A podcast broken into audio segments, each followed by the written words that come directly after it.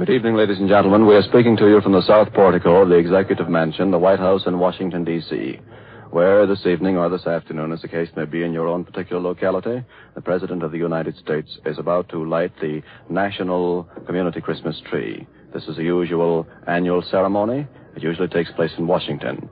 This is the first time, however, that the tree has been lighted directly on the White House lawn.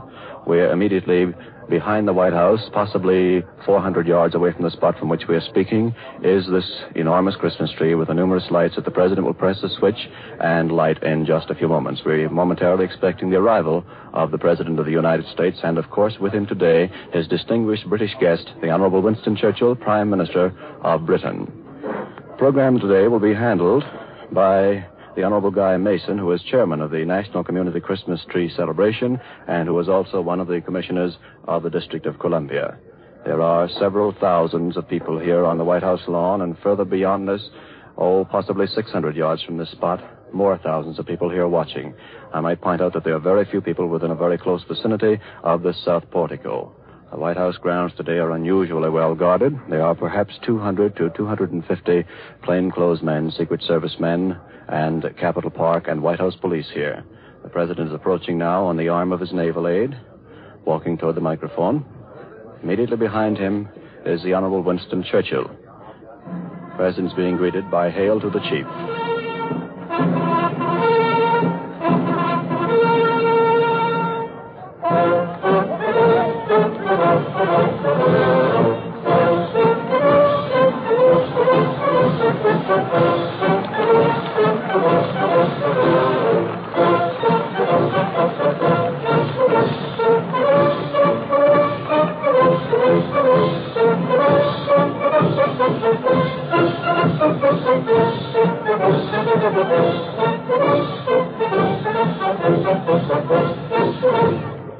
The next voice you hear will be the Honorable Guy Mason.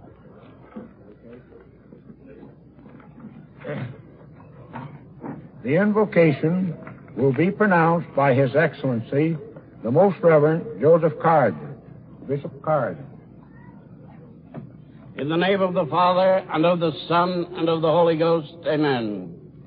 Lord God, Father of us all, keep us in thy providence as war and Christmas meet in our fatherland. Here a united people, girded for battle, dedicate themselves to the peace of Christmas, nor find strangeness in our words. All the material resources with which thou hast blessed our native land, we consecrate here to the dread tasks of war. On land and water, in the sky above, in the depths of the sea, shall the despoilers of liberty find us hurtling to prove that the things for which men gladly die shall have, as always they have had, the unfailing loyalty, the untiring defense, the victorious aggression of the brave and the free. We pray for all who hold power over human life. Therefore, for the leader we have chosen.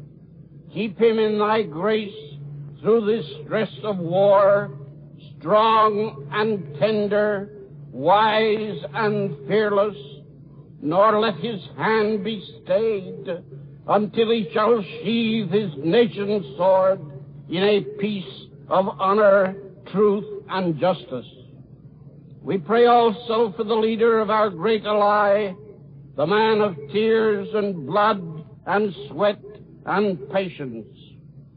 Put prudence and daring and the will to wait through failure without faltering into their compacts and planning that the united efforts of total war prove the quickest leveling of the path to peace and freedom. Father of all men, keep us mindful of all who suffer in the world today, thy children, our brothers, and purge our hearts of all hate, save hate for evil deeds of false leaders who, having defiled their people's freedom, have made the peace of goodwill a mockery this Christmas night upon this earth. O God, thou art not mocked. We wait thy hour of peace, even as we advance the grim weapon of war. Bless all who pray for thy peace, and do thou strengthen us who give battle for its victory through Christ our Lord. Amen.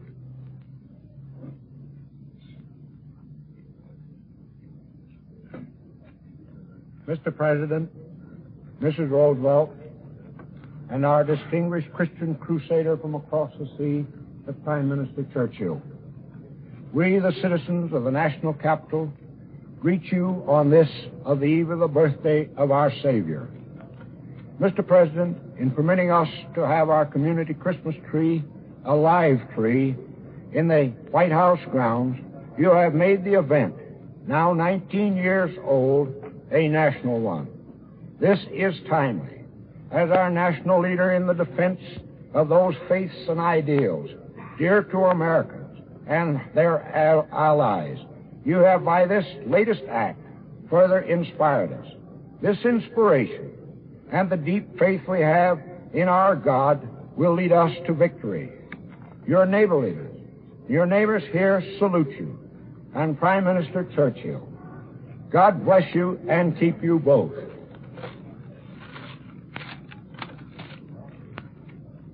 Mrs. Roosevelt, may I respect, present to you Luella Boyd of Troop 95 Girl Scouts of the District of Columbia.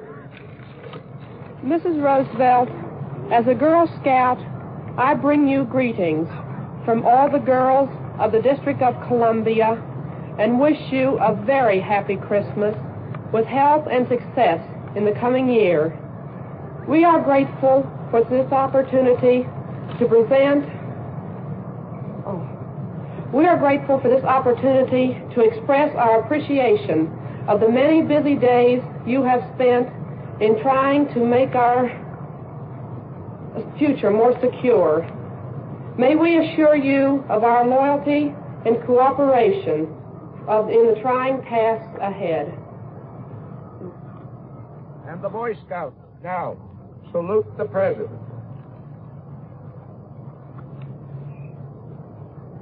Mr. President, I speak both for the Boy Scouts and the youth of the nation in wishing you a pleasant Christmas day and health and strength and wisdom and divine guidance in the heavy responsibilities that will be yours in the coming year. Youth salutes you and pledges utmost cooperation for the strengthening and invigorating of our democracy. The national community Christmas tree will be lighted by the President of the United States. The President. Ladies and gentlemen, the President steps over behind the stand now, is reaching for the magic button that he will press. It's been pressed. And now, for the ninth time, I light the living community Christmas tree of the nation's capital.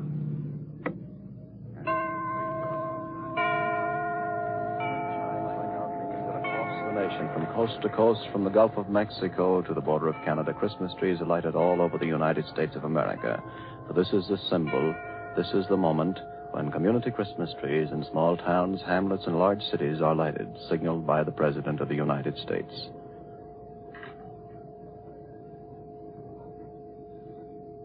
fellow workers for freedom.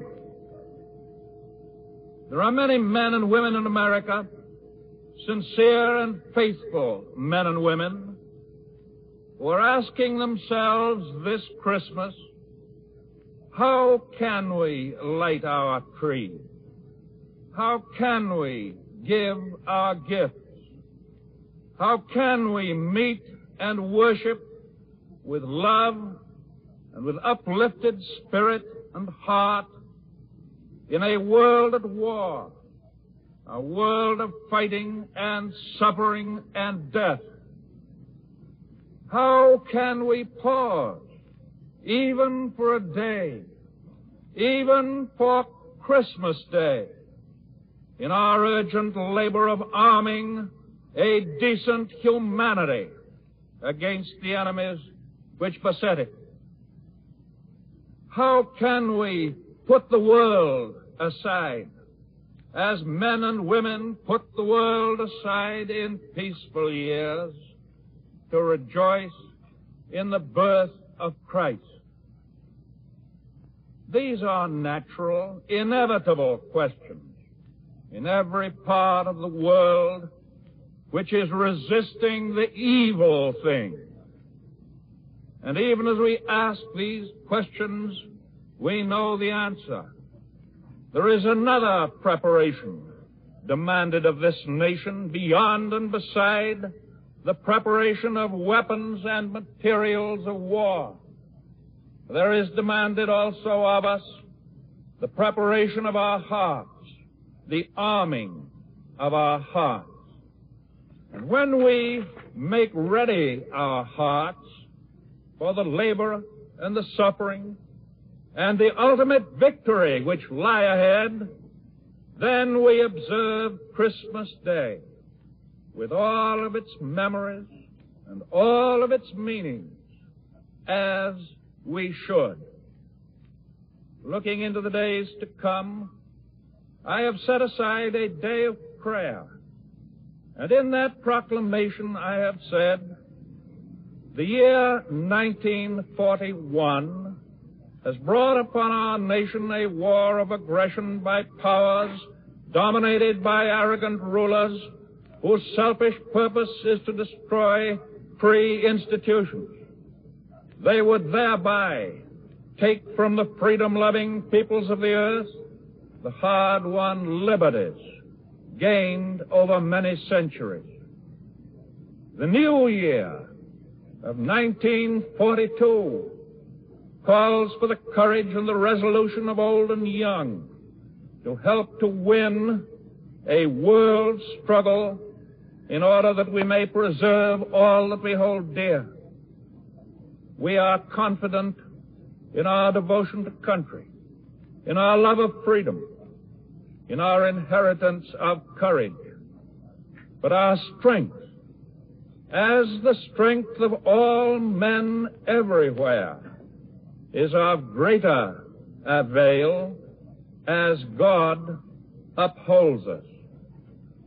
Therefore, I do hereby appoint the first day of the year 1942 as a day of prayer, of asking forgiveness for our shortcomings of the past, of consecration to the tasks of the present, of asking God's help in days to come.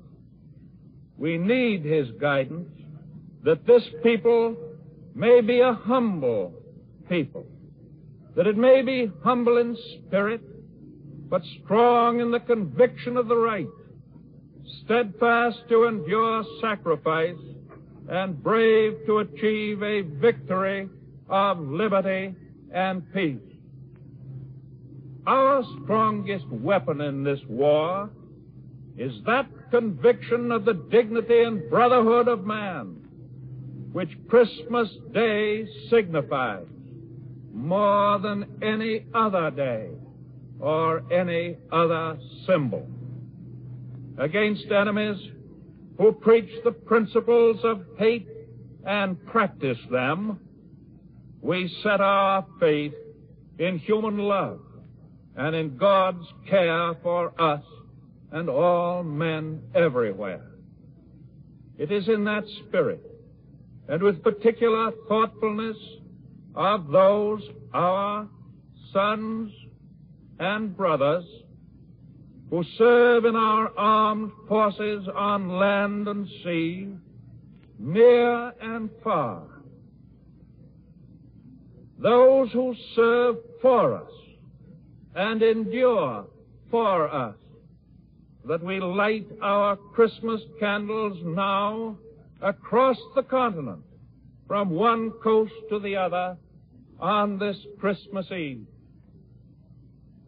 We have joined with many other nations and peoples in a very great cause.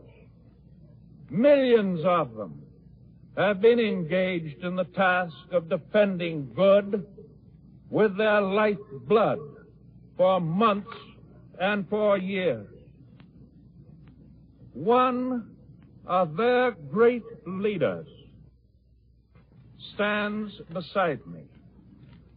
He and his people in many parts of the world are having their Christmas trees with their little children around them, just as we do here.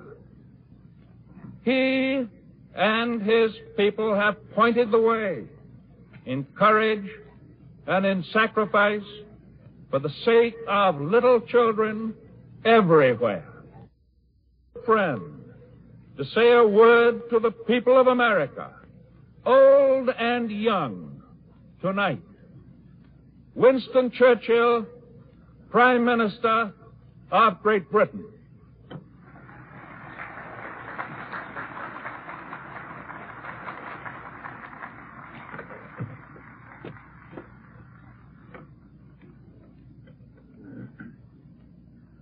fellow workers in the cause of freedom.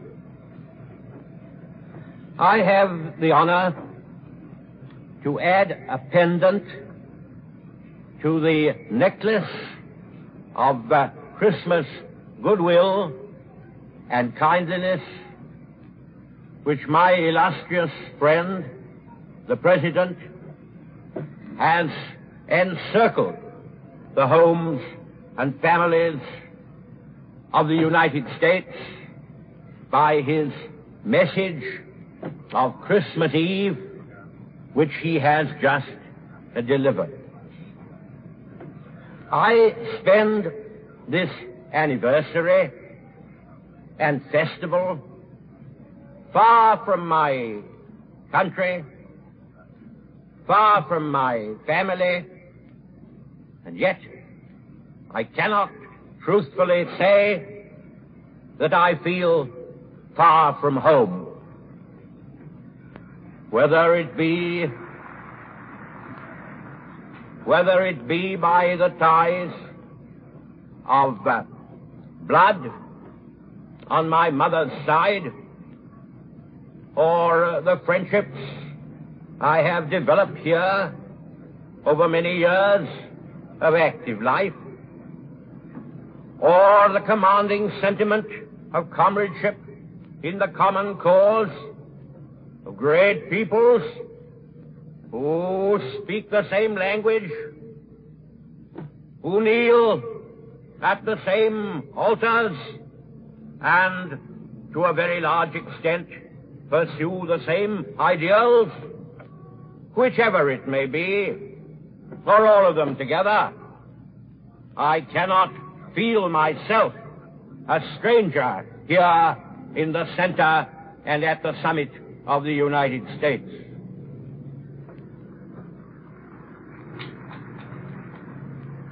I feel a sense of unity and fraternal association which added to the kindliness of your welcome convinces me that I have a right to sit at your fireside and share your Christmas joys. Fellow workers, fellow soldiers in the cause, this is a strange Christmas Eve. Almost the whole world is locked in deadly struggle armed with the most terrible weapons which science can devise, the nations advance upon each other. Ill would it be for us this Christmas tide if we were not sure that no greed for the lands or wealth of any other people, no vulgar ambition no morbid lust for material gain at the expense of others had led us to the field. ill would it be for us if that were so. Here, in the midst of war, raging and roaring over all the lands and seas, creeping nearer to our hearths and homes, here, amid all these tumults, we have tonight the peace of the Spirit in each cottage home and in every generous heart. Therefore, we may cast aside, for this night at least, the cares and dangers which beset us, and make for the children uh, an evening of happiness in a world of storm. Here then, for one night only, each home throughout the English-speaking world should be a brightly lighted island of happiness and peace. Let the children have their night of fun and laughter. Let the gifts of Father Christmas delight their play. Let us, grown-ups, share to the full in their unstinted pleasures. Before we turn again to the stern task and formidable year that lie before us, resolve that by our sacrifice and daring, these same children shall not be robbed of their inheritance or denied their right to live in a free and decent world. And so, and so, in God's mercy, a happy Christmas to you all.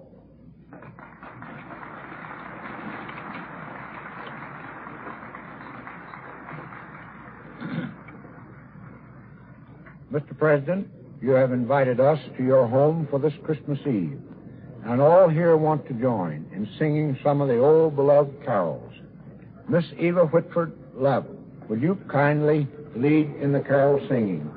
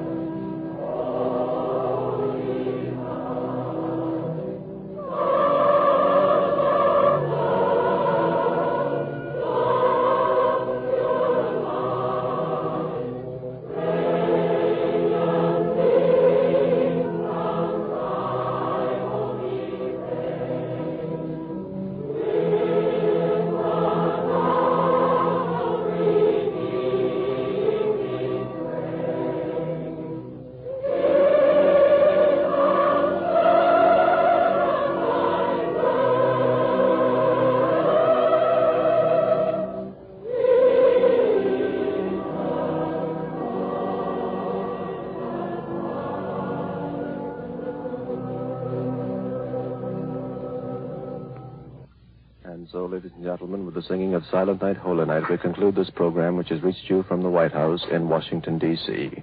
Program originated through the facilities of WOL in Washington. Walter Compton speaking. This is the Mutual Broadcasting System. With everything you have on your plate, earning your degree online seems impossible. But at Grand Canyon University, we specialize in helping you fit a master's degree in education into your busy day. Your graduation team, led by your own GCU counselor, provides you with the personal support you need to succeed. Achieve your goals with a plan and team behind you. Find your purpose at Grand Canyon University. Visit gcu.edu.